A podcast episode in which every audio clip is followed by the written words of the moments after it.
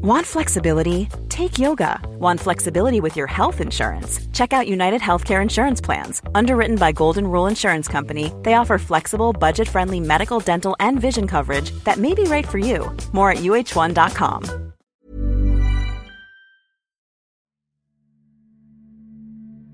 The following is a first hand account by Lieutenant Colonel Lev Vyatkin, a former fighter pilot from the former Soviet Union.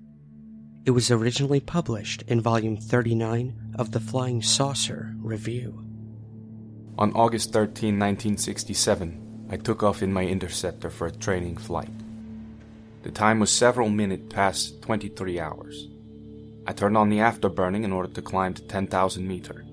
I maneuvered the plane to face the beam, determined my location, report to the flight commander, and smoothly banked the plane to the left. It was a calm, moonless night. The bright constellations added to its charm. The plane had performed half of the turn and was facing the sea. The lights of Yalta, a Black Sea resort town, glimmered below along the half moon of the beach. I made a routine check of the flight instrument. The engine murmured behind my armored chair. Everything was okay. The flight conformed to all standard procedure. At that moment, I caught sight of the thing that later kept returning to my memory and troubling me, making me recall the details of my night flight, time and time again, searching for an explanation for what happened then. I saw the object when I looked up from the instruments. It was a very large, oval shaped object which somehow fixed to the port of my plane. A strange object so close to my plane could not help but worry me, so I requested the flight commander, Major Muzatov, at once who is in the zone? He consulted his instruments and answered to my surprise that there was nobody in the zone, as all other planes had already landed. I banked the plane to the right, trying not to lose sight of the strange object which worried me a lot. However, several seconds later, its lights went gradually down as if a rheostat switch had been turned off inside. Meanwhile, the plane made a complete right turn and came back to the starting point. I considered my next move and then decided to make the left turn I had planned, trying to be careful as possible. Hardly had I banked the plane to the left and adjusted the speed and thrust when I saw a flash of bright light from above, straight on the course of my plane. Then a slanting, milky white ray appeared in front of my plane. The ray was closing in on me. Had I not leveled out, the ray would have hit my fuselage or to be more exact, my cockpit. All the same, I hit the ray with left wing. I was approaching the ray at a very high speed, not taking my eyes off it, so I had time to notice and feel something very strange. No sooner had the wing touched the ray than the latter broke into a myriad of tiny sparkles like those you see in a spent firework. The plane shook violently and the instruments read off the scale. Is the ray solid? I thought instinctively, with my eyes still on the strange sparkling pillar which stretched downwards. Soon the light above and the ray below disappeared. I kept searching the starry skies above for more surprises, but everything was quiet. My night flight ended safely. For many days afterward, the surface of the wing, which had come into contact with the strange ray, shone at nights as if to remind me of the phenomenon. The account you just heard is one of many UFO incidents alleged to have occurred in the former Soviet Union.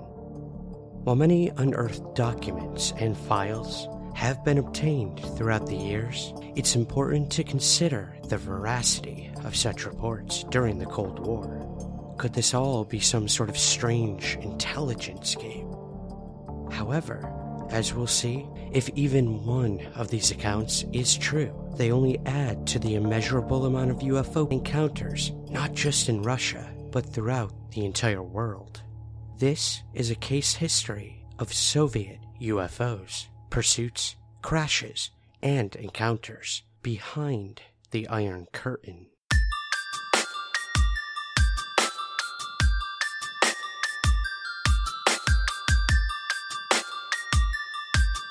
This is Somewhere in the Skies with Ryan Sprague.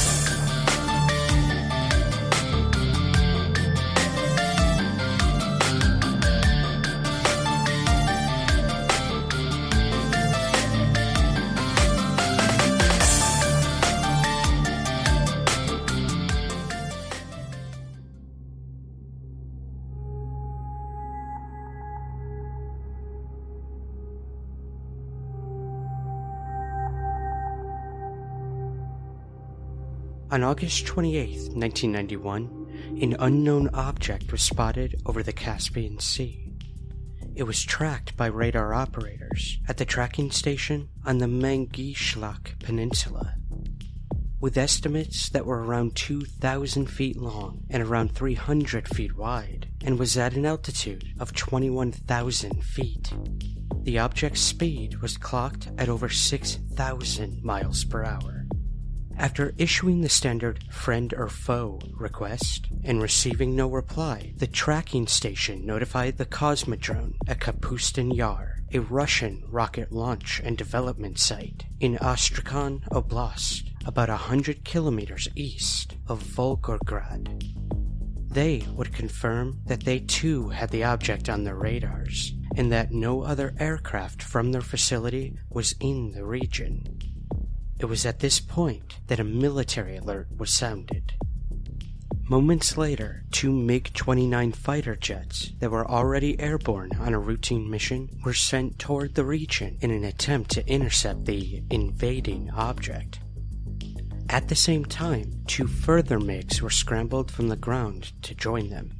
Their orders were simple have the unknown craft land, and if they refused, shoot it down. A short time later, all four of the jets were over the Aral Sea, and soon had radar followed by visual confirmation. They would describe the unknown object as being metallic gray and elongated. At this point, the leader of the MiGs issued another friend or foe request before ordering it to fall in behind so they could guide it to the ground. Once again, they received no response. The MiGs, flying around 2,500 feet from the object, began to close in.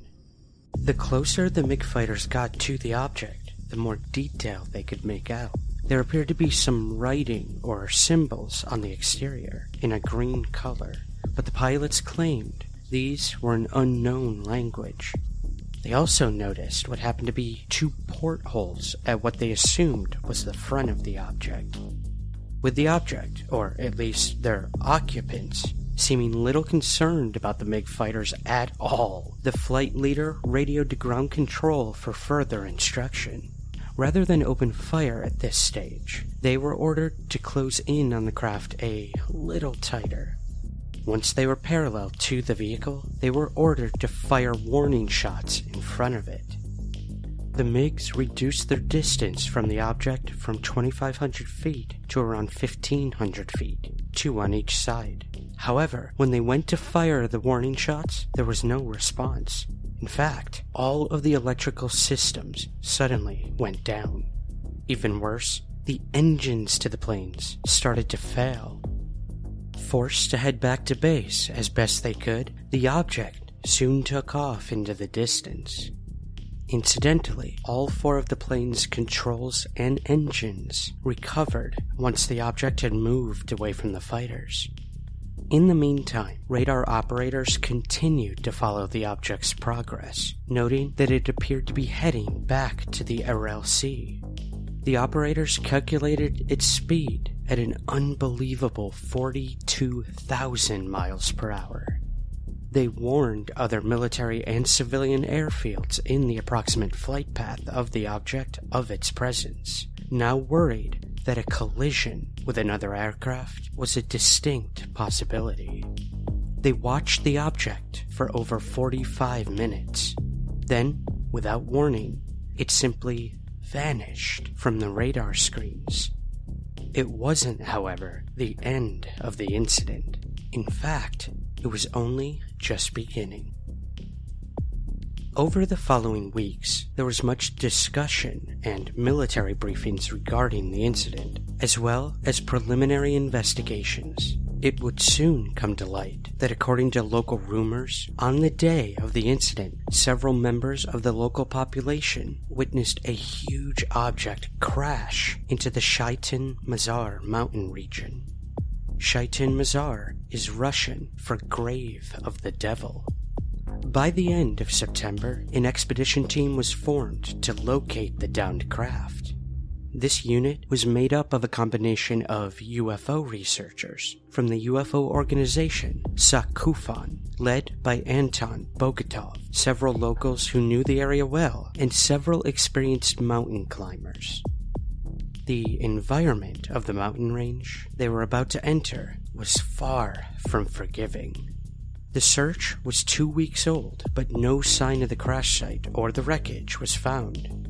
However, rumors reached the team through local messengers that several residents had indeed found the site.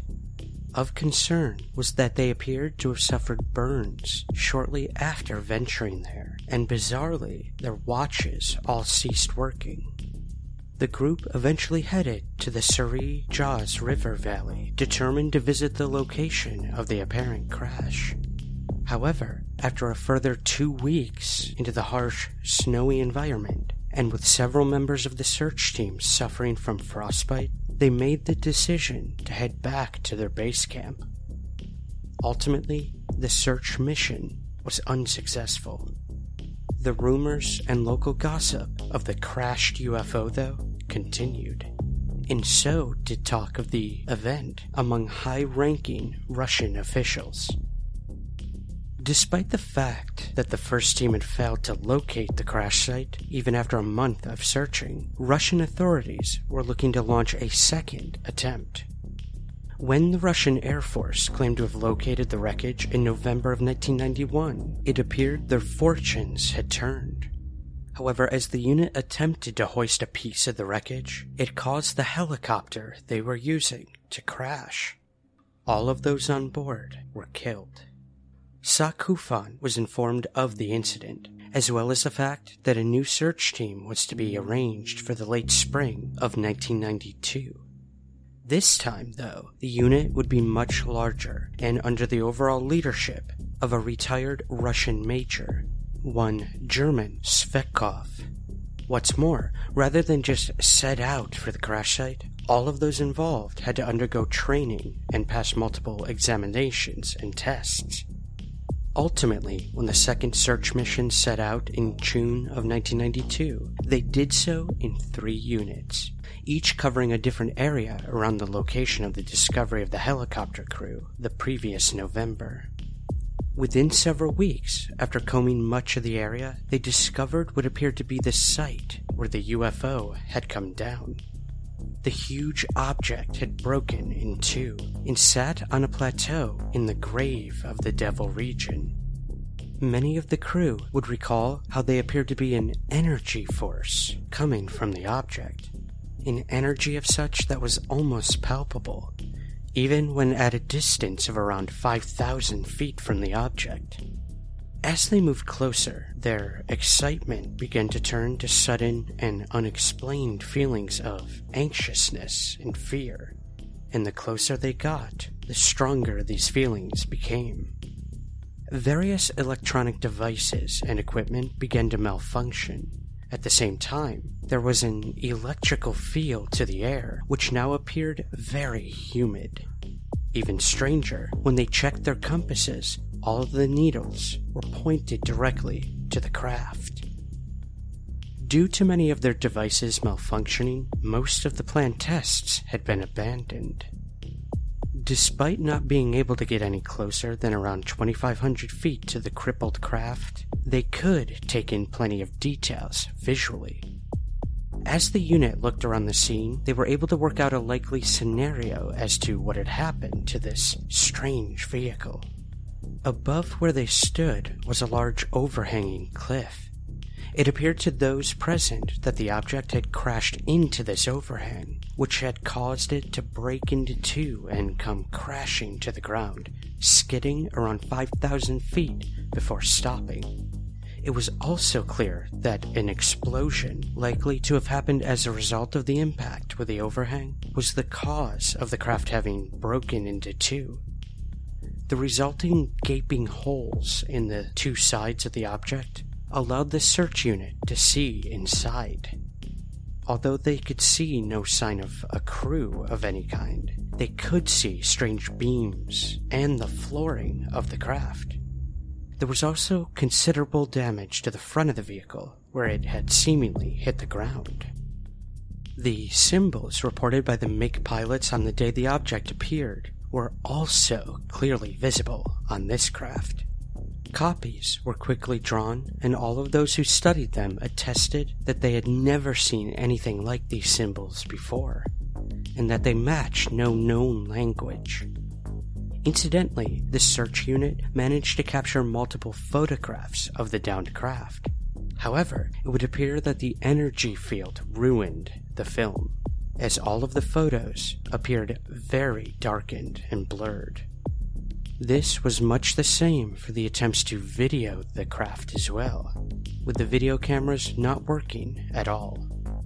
The unit also discovered the remains of the wrecked helicopter, now theorizing that the intense electromagnetic fields could very well have caused the helicopter's equipment to malfunction and ultimately send it crashing to the terrain below. They did find it a little perplexing and perhaps unnerving that there was no sign of any bodies. Although a third mission to the site was in the planning almost immediately after the discovery of the crashed craft, it would not go ahead until six years later, in August of 1998.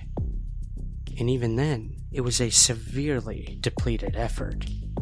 They failed to secure the services and funding of German Svetkov, who had led the successful second mission as the Russian economy was in a severe downturn, he declined to become involved with the third attempt so he could concentrate on his already struggling businesses. During this third mission, however, they would find the site, but all that remained were the markers they themselves had left to mark where the craft had been. The wreckage itself was nowhere to be found. It was suspected that the military had discreetly returned following the discovery of the craft and retrieved it. Perhaps the fact that the ground had seemingly been planed and smoothed out so as to take away any evidence that an impact had happened. There is perhaps much more to contemplate from this apparent case of a crashed UFO. It is certainly an intriguing account and one that has details that arise in other such cases of downed UFOs. However, while the credibility of the sources here is not in question per se, there are several sticking points that are perhaps worth examining. The fact that no photographs or video footage was captured, for example, perhaps falls very nicely into the hands of skeptics. After all, if we assume that the electromagnetic energy did ruin the photos and films, we might assume that the authorities would have dispatched a plane on a photographic mission, or even sent another unit to the area and have them photograph it from further away. And what about the third mission? Did the military remove the wreckage of the craft in the time it took to organize it? And might his concerns of his business not be the only reason that Chekhov declined to set out to the site a third time? Might it be, given his military background, that he was fully aware that the craft was no longer there? Ultimately, this incident remains of interest to UFO researchers up until today. But as mentioned, this wasn't the only supposed UFO crash to take place in the former Soviet Union. According to an account written by UFO researcher B.J. Booth, which was relayed to him by researchers Anton Anfalov, Lenora Azisnova, and Alexander Mosolov, an alleged UFO crashed on August 10, 1989. At around 11 a.m. on the morning in question, an anomalous object was spotted by Soviet military radar operators near the city of Prokhladny, with all attempts to communicate with it receiving no response. Several MiG fighters were scrambled into the air to intercept the object, while surface to air missiles were put on standby. With the object heading north, one of these missiles was launched and seemingly hit the object, causing it to crash somewhere in the Caucasian mountains. An M18 helicopter immediately carried a retrieval team to the location where the craft was shot down. they would soon locate the remains of what appeared to be a disc shaped craft just outside of Nizhny Chegem. They landed nearby and quickly secured the area, putting it off limits to all but those with official military clearance. They would estimate the object was around 20 feet wide and around 10 feet high and had seemingly dragged along the ground for a considerable distance before coming to a stop near some large rocks. As the team studied the object, they could clearly see the damage inflicted by the missile strike. After an initial assessment of the scene, a team dressed in protective equipment moved toward the craft to investigate further. As they did, extremely high levels of radiation were detected, which some of the unit had undoubtedly been exposed to. The object was successfully transported from the crash site to Mozdok Air Base, where a team was assembled to study the apparent otherworldly craft in more detail. Wearing fully protective clothing, the research team entered the craft through a door that was partially open, likely from the missile strike. Once inside, they would make some remarkable discoveries.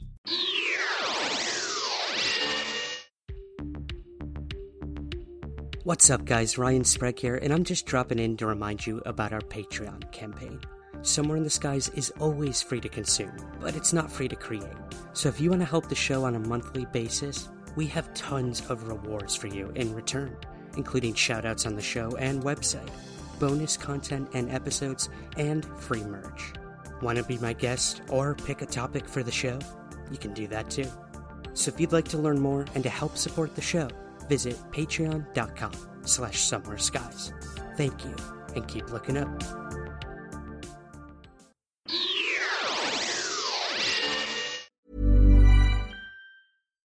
Here's a cool fact a crocodile can't stick out its tongue. Another cool fact you can get short term health insurance for a month or just under a year in some states. United Healthcare short term insurance plans are designed for people who are between jobs, coming off their parents' plan, or turning a side hustle into a full time gig. Underwritten by Golden Rule Insurance Company, they offer flexible, budget friendly coverage with access to a nationwide network of doctors and hospitals. Get more cool facts about United Healthcare short term plans at uh1.com. Since 2013, Bombas has donated over 100 million socks, underwear, and t shirts to those facing homelessness. If we counted those on air, this ad would last over 1,157 days. But if we counted the time it takes to make a donation possible, it would take just a few clicks. Because every time you make a purchase, Bombas donates an item to someone who needs it. Go to bombas.com slash ACAST and use code ACAST for 20% off your first purchase. That's bombas.com slash ACAST, code ACAST. A lot can happen in three years, like a chatbot may be your new best friend. But what won't change? Needing health insurance. United Healthcare Tri Term Medical Plans, underwritten by Golden Rule Insurance Company, offer flexible, budget friendly coverage that lasts nearly three years in some states. Learn more at uh1.com. Not only did they find two dead entities, seemingly killed by falling equipment during the crash, but they discovered a third wounded entity. They would attempt to keep it alive, but ultimately it died a short time after. These strange beings themselves were described as being around three feet tall with whitish gray skin, although it appeared the skin was actually an outer cover, such as some futuristic clothing. When they examined underneath this outer cover, they discovered skin that was of a blue green cover that appeared to have a reptilian texture to it. They would further describe these beings as having extremely large, black, round eyes, and particularly large hairless heads, as well as three webbed fingers. These details are strikingly similar to what we call the Greys. The interior of the craft itself was adorned with multiple control panels and buttons, with numerous other pieces of equipment strewn around the wrecked cockpit. While these investigations were taking place, according to the account, a cover up was put into action by the KGB, and all involved remained silent for many years to come. According to an account In the book Alien Liaison by Timothy Good, another crashed UFO incident occurred several months earlier in the spring of 1989, just outside Vladivostok. The case was investigated by Valery Dvuzhilny and further documented by Anton Anfalov. The report states that on the day in question, Soviet Navy personnel witnessed a glowing object enter the waters off the coast of the Dalny Vostok region. It wasn't certain whether this was a planned dive or whether the object had crashed into the sea, but a retrieval mission was put into action. The unit was almost immediately successful in their mission, quickly locating an egg shaped object approximately 20 feet long resting on the seabed. They would bring the object to the surface and back to shore. This object was described as being a dull matte gray with a gradual dome on the top. It also had what appeared to be six oval portholes around the lower part of the object. There appeared to be slight damage to the underside of the craft, with a crack being clearly visible. A team was then put together to examine the object and, if possible, gain entry into it. This proved unsuccessful.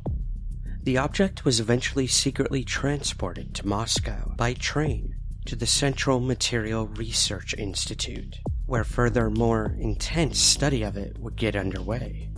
The team assembled struggled to break into the device, despite using a range of methods and cutting devices. They did, though, have success with the large crack on the underside of the object, managing to expand it slightly using laser technology. They would find that the outer exterior itself appeared to be made of four separate layers. Although it would take almost three weeks, they eventually succeeded in creating a gap that would allow scientists to enter the craft. Wearing specially designed protective equipment, a small team did just that. They would find this vehicle was separated into three separate levels the engine on the bottom level, the main control room on the second level, and the top level acting as some kind of docking room. The main power reactor in the engine room appeared to have exploded and was the possible cause of the crash. In the control room, there were multiple screens, panels, and many different colored buttons. Allegedly, there were also several alien bodies discovered in the control room. Two of the deceased crew remained sat in their chairs, while another lay on the floor. They were approximately four feet tall with large, hairless heads, upon which sat a helmet and large, round eyes that appeared to be covered by large black lenses. Their skin was a gray brown color, and they each had six fingers on each hand. Each was also dressed in a tight fitting, metallic silver suit, with belts around their waists and silver green boots. Ultimately, the alien bodies were transported to a secret underground facility just outside of Solnechnogorsk. So secret that only four officers even knew about it. The object itself was taken to a mountain base on Novaya Zemlya Island beyond the polar circle. While UFO landings and crashes are extraordinary on their own, there have been several incidents that allegedly occurred in Russia as well, where actual entities were encountered alive. Located in southeastern Siberia, towards Mongolia's border, sits the planet's oldest and deepest lake. Nearly one quarter of Earth's fresh water is contained here. Astonishing depths of over 5,000 feet have been measured in certain areas. A myriad of unique plant and animal species inhabit the frigid territory, many of which exist nowhere else in the world. Scientists estimate this massive basin formed as an ancient rift valley more than 25 million years ago. For centuries, Lake Baikal has been home to a plethora of unexplained phenomena. Locals claim countless peculiar UFO encounters frequently occur within this remote region of Russia. Some theorize an extraterrestrial base is lurking beneath the picturesque exterior. One of the most bizarre reports occurred in 1982 during a routine Soviet military training dive. While navigating the foreboding aquatic realm, Navy personnel noticed anomalous figures swimming nearby. Perplexed, they watched in bewilderment as several curious creatures approached them. Despite being stationed at a depth of over 164 feet, these humanoids wore no modern equipment. Each donned tight fitting metallic suits, complete with a helmet like apparatus completely covering their heads. Upon closer inspection, troopers noticed the aliens were nearly 10 feet tall. However, the colossal loch dwellers soon disappeared back into the murky abyss. Following this eerie run in, the intrigued commander ordered his recruits to capture one of these humanoids. Seven scuba divers entered the glacial lake and began their harrowing descent. Soon after navigating an elevator of declining temperatures, multiple entities emerged. One of the divers attempted to catch the unearthly specimen in a large net, but at that moment, all hell broke loose. Suddenly, the entity fought back by shooting intense sonar waves from a strange device. A powerful force rendered every crew member unconscious and rapidly propelled them to the surface. Catapulting upwards from extreme depths can have devastating effects on the body, resulting in a condition often called the bends. Three of the squadron were seriously injured, but did not succumb to this affliction. The remaining divers needed immediate transfer to a decompression chamber. Unfortunately, there was only one chamber in the region, and it was designed for merely two people at a time. Out of sheer desperation, four men entered simultaneously in an attempt to save their lives. Tragically, this last ditch effort did not go as planned. Three individuals perished as a result of their superior's hasty decision. Those who survived the terrifying ordeal would be left with life altering disabilities. On the evening of February 13, 1989, near the Kopensky Lake in the Leningrad region, an encounter with a humanoid entity unfolded. The encounter is documented in the Independent Ufological Newsletter of January 1991 in an article by Kay Wolf titled Contact at Kopensky Lake. According to the article, three men from the Leningrad Auto Park, Yuri Vasilovich, Sergei Yurovich, and Alexander Viktorovich, had decided to embark on a fishing trip on Kopensky Lake, around 25 miles outside of the town of Sosnovy. As night fell, Viktorovich noticed a strange object overhead, at least three to four times larger than the stars, that were already visible in the sky. He alerted his two companions who also saw it. At first, it appeared the object was headed in their direction. However, it then made a sudden turn and continued on its way. The men watched it for 15 minutes before they eventually settled down in the camp to make dinner. After they'd eaten, Vasilovich went into the nearby trees in search of wood for a fire. He walked around 30 feet into the woodland along the shore when he witnessed something that stopped him in his tracks. There, around a hundred feet in front of him, was a flat, disc shaped object that was made from some kind of dark material. It was beautifully round, with windows around its middle, out of which emanated a soft, matte light. He approached the object only slightly in order to get a better look. He noticed how it appeared to be completely smooth, with no seams, joints, hatches, or doors anywhere to be seen. He remained where he was studying the object for around 20 seconds when he noticed a figure of some kind moving to the left of the object. A moment later, he noticed a second figure on the other side, and then a third.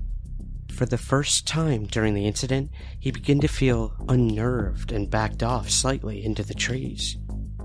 He watched these figures move, noticing how they made no sound. He himself remained silent until they were about 30 feet away from him, at which point he spoke aloud and made gestures with his arms, hoping to indicate that he was friendly. The figures remained silent but began to approach him. He would later describe them as looking similar to humans but with no hair on their heads and a tightly closed mouth with no lips. He noticed how they had a look on their faces of severe concentration. Each also wore a tight fitting gray suit. Suddenly, a flash, like from a camera, appeared, and Vasilovich felt a sudden pressure in his head. At the same time, a metallic voice sounded out, only it appeared to be coming from inside of his head. It asked him, What are you doing here? To which he answered as best he could that he was on a fishing trip. The voice then spoke again, asking him if he wished to go with them. Before he could answer, the voice spoke, saying, You will not return. We need to know what your inner structure is. He declined the offer to go with them and began to back away. The voice returned inside his head, this time much more threatening in its tone, telling him that if humans started a nuclear war, we will destroy you. Then Vasilovich heard a loud buzzing sound that he would later liken to a high voltage wire. Then he saw another figure appear, again humanoid, but with shaggy hair on its body, and a head that appeared similar to an ape. He would estimate that it was at least 10 feet tall. As this hairy hominid stood in the clearing, the three aliens scuttered back to the ship. The craft then began to rise into the air before a blinding flash was emitted. The next thing Vasilovich realized, the craft and the Bigfoot like creature had vanished. Another alleged UFO incident in Russia around this time comes from the files of researcher Michael Hesemann. At around midnight on the evening of July 28, 1989, at a military base near Kapustin Yar, two Russian soldiers noticed a strange object hovering overhead. Communications officer V. Voloshin, who was on duty on the night in question, would state in his report that he had climbed up to the watchtower after first spotting the object and watched it from around 18 feet above the ground. He would recall that he could clearly see a glaring, blinking signal, which was as bright as a camera flash. He further noted that the object headed out toward the missile units. At one point, flying at an altitude as low as 60 feet. At this low height, Voloshin could see that it glowed a phosphorescent green and was approximately 15 feet across. Furthermore, there was a semi spherical dome on the top of the object. As it hovered over the weapons depot, a bright light appeared on the underside and performed several circular movements, almost as if scanning the buildings below. After this, it headed out toward the rail track, where it remained for a short time before heading back in the direction of the missile units. But this time, it was at a height of around 200 feet. He watched the object for around two hours before it moved off into the distance, heading toward the town of Akhtubinsk. Another officer, named in the report as G. Kulik, noted that he witnessed a fireball which arose from the earth, and it headed in the direction of this strange craft. He further added that as the strange vehicle approached him, he could physically feel its approach. It suddenly shot into the sky, leaving Kulik to watch from the ground. He recalled that he saw an airplane that appeared to be attempting to close in on the otherworldly vehicle, but it simply accelerated off and disappeared. The witnesses would write in depth reports following this incident, right after an intense interrogation by KGB officers.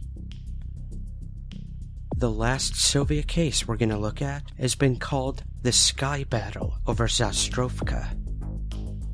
According to an account by Russian investigator Nikolai Sabutin, On the evening of September 16, 1989, with multiple witnesses on the ground, a large golden saucer appeared in the sky, followed shortly by six smaller silver disc shaped craft, which appeared to attack the golden saucer with a strange beam of light.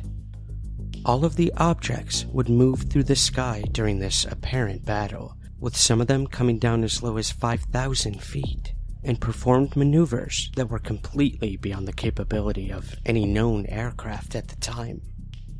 A report of the incident appeared in a local newspaper and claimed that during the incident, a local power grid went down, blacking out the entire city. Witness statements in the newspaper article claimed that the golden disk was eventually overpowered by the six smaller craft and appeared to make an attempt to land. However, in doing so, it disappeared from view behind a large house, appearing to crash into the ground. Shortly after, the objective of the smaller craft seemed to have been achieved, and they soon disappeared into the distance. According to Sabutin's research, the craft had crashed on land that was used by the military as a test range.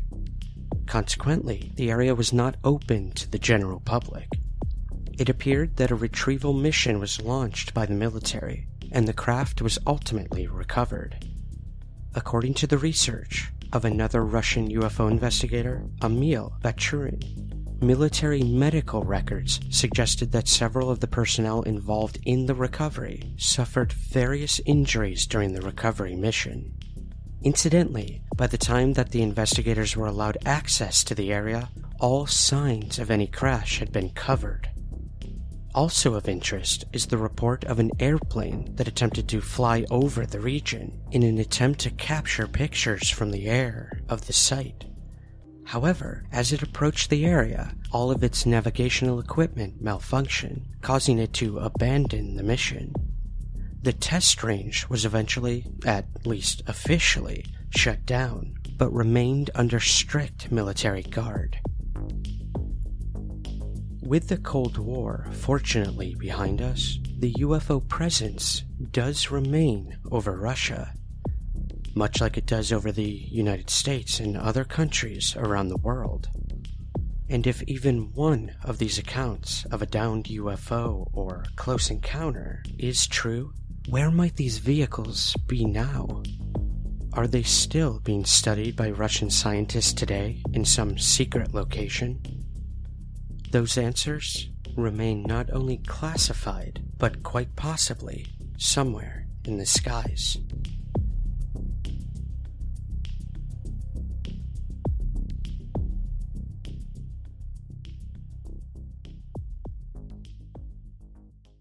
This episode was researched and written in article form by Marcus Lowth of UFO Insight under the title The Grave of the Devil Case UFO Crash and Retrieval in Russia. To learn more, visit UFOinsight.com. Special thanks to Connor J. Nolan for his voiceover work in this episode. To contact Connor for voiceover opportunities, follow him on Instagram at Connor J. Nolan or email Connor directly at connornolanfinkel at gmail Special thanks also to John Greenwald Jr. of The Black Vault and George Knapp of Mystery Wire for additional information and documentation included in this episode. For more Russian UFO cases, check out a special bonus episode of Somewhere in the Skies, available right now for our Patreon subscribers. To learn more and to listen, visit patreon.com slash somewhere skies.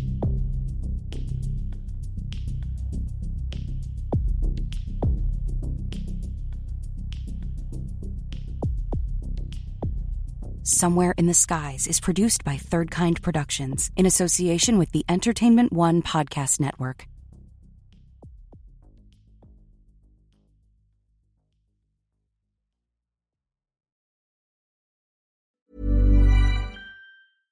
Flexibility is great. That's why there's yoga. Flexibility for your insurance coverage is great too. That's why there's United Healthcare Insurance Plans. Underwritten by Golden Rule Insurance Company, United Healthcare Insurance Plans offer flexible, budget friendly coverage for medical, vision, dental, and more. One of these plans may be right for you if you're, say, between jobs, coming off your parents' plan, turning a side hustle into a full hustle, or even missed open enrollment. Want more flexibility? Find out more about United Healthcare Insurance Plans at uh1.com. Planning for your next trip? Elevate your travel style with Quince. Quince has all the jet setting essentials you'll want for your next getaway, like European linen, premium luggage options, buttery soft Italian leather bags, and so much more. And is all priced at 50 to 80% less than similar brands. Plus, Quince only works with factories that use safe and ethical manufacturing practices. Pack your bags with high-quality essentials you'll be wearing for vacations to come with Quince. Go to quince.com slash pack for free shipping and 365-day returns.